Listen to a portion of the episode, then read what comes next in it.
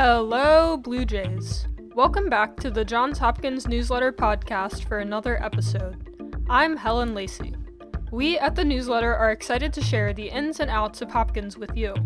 From recaps of pressing Hopkins news, interviews with notable community figures, to peeks into daily student life, make sure you tune in every other Thursday.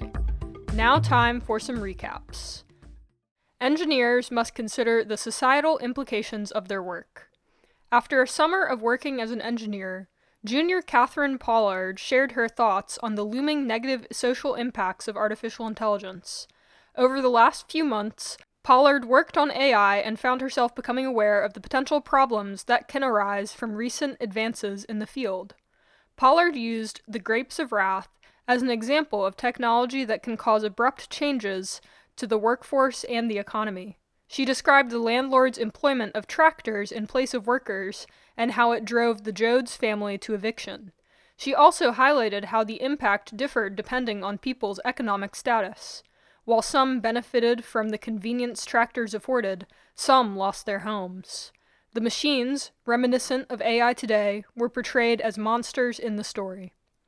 Pollard acknowledges that although new technology can increase efficiency, the results will eventually lead to loss of societal stability if only a few members of the population benefit.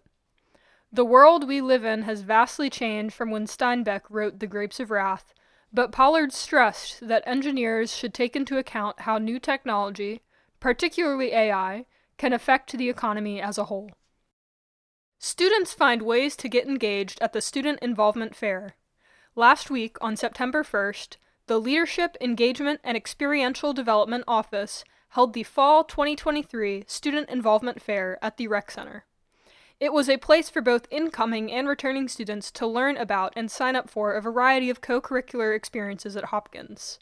The university has almost 400 student run organizations, which gives students the opportunity to find a club that suits their interest. In interviews with the newsletter, two freshmen, Naga Veer Veermalu and Samuel Hudman, shared their excitement for joining new organizations. Veermalu said, I didn't actually hear about most of them before coming here, and I got to know a lot of them. He showed interest in the Maryland Science Olympiad after SIF. Hudman shared a new perspective in his interview. I really wanted to meet new people from Hopkins, he said. Junior Christina Rivera talked about her first time attending SIF as part of a student organization. It's really nice getting in the swing of things and being able to tell people about what I experienced freshman year and how they can be a part of it, she said. Many groups even had interactive activities, merch, stickers, and flyers for the attendees to take home. Everyone had a chance to gain insight into the diverse activities on campus. University makes significant changes to pre orientation programs. This year, the optional pre orientation program offerings for the class of 2027 changed significantly in comparison to the previous years. Pre orientation hosts a variety of programs that allow students to explore the Baltimore area and meet people a week before the official move in day. However, one of the most popular programs, run by Johns Hopkins Outdoors Club, Jayhawk, and Outdoor Pursuits, was canceled. The Outdoor Pre O had previously been held for 25 years, aside from a pause during the COVID 19 pandemic. In addition, programs held this year had a charge of $250, while they were free before. In an email to the newsletter, Jake Olcolo, the deputy director of athletics, explained that this decision was made due to the absence of professional staff members to supervise the program. The change this year is one we hope will be temporary based on staffing, he wrote. Both of our full time employees who oversee this program are departing Hopkins, and, as a result, we felt cancellation was the best decision for this year. Ensuring the high quality nature of these programs takes a lot of time and preparation that we could not guarantee. Nevertheless, students who attended the other pre orientation events expressed positive responses. Freshman Bursu Mulugeta, who participated in the International Student Orientation, stated, I definitely think it was worth it. Partly because the move in day was much earlier, too, she said. Getting the chance to move in early to explore Baltimore and DC areas and have a little bit of time to get adjusted before everyone else came in made the transition process much easier for me. Although most students agreed that the programs allowed them to meet mentors and friends that helped them ease into college quicker, They disagreed on if the pricing was reasonable.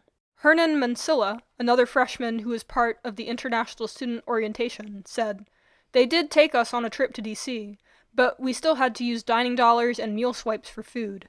It was mostly the guides bringing us to places instead of paying for things, he said. Nonetheless, Mansilla added, Still, I'm really glad I did the orientation, and I think it was worth it on the meeting people side of it. From rebuilding to contender, story of the 2023 Baltimore Orioles. Astonishingly, the Baltimore Orioles have the best record in the American League this year. Joseph Rainbolt shared his thoughts on how they did it through a dreaded rebuild, four years of losing, blossoming stars, surprises, and a little luck. During the rebuild, the Orioles traded Manny Machado for five minor league prospects, none of which panned out. Yet the moment marked a shift for the Orioles by cementing a change in management when the Orioles brought in Mike Elias as the new general manager following the 2018 season. Rainbolt shared that the Orioles' period of losses allowed them to acquire favorable early draft picks resulting in the construction of the robust young core that underpins the Orioles' 2023 success story. Adding to this, the Orioles team consists of many young, blossoming players. The 13 best players on the Orioles by wins above replacement are all under 30 years old. Rainbolt concluded that luck has been on the Orioles' side this season. Injuries have been a significant factor in the American League East Division this season, and this has played in the Orioles' favor.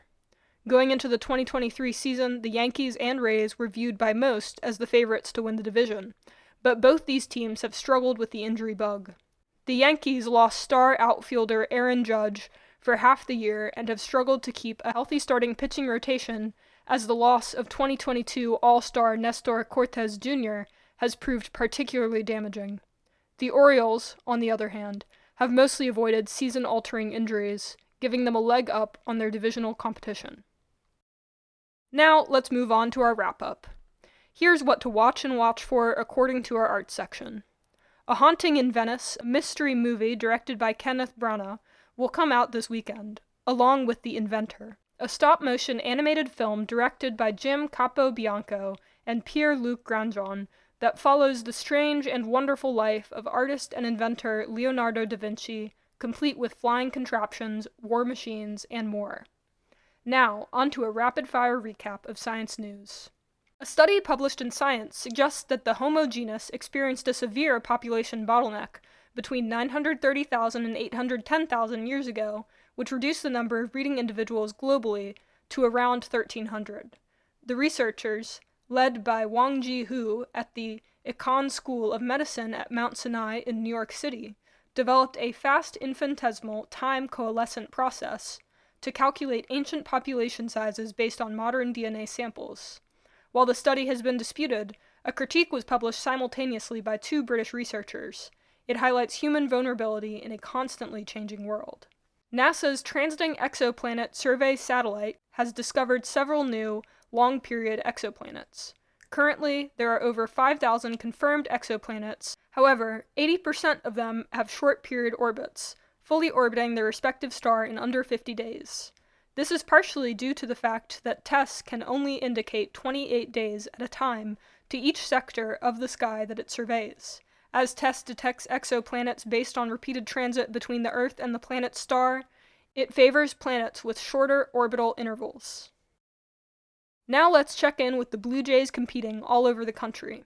Women's volleyball is competing in the Susquehanna Ithaca tournament this weekend.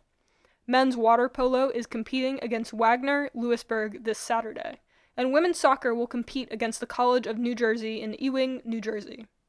Live video and stats can be found at hopkinsports.com. Go Hop! That's all for this episode. Thank you for tuning in. For more in depth news, you can visit our website, www.jhunewsletter.com, and find print editions of our paper around campus. The Newsletter podcast is produced by Helen Lacey and Shirlene John. Audio production by Harrison Rosenblum. Script written by Claire Park. Production support from Abby Tuschman and Yana Mulani. Thanks again for listening.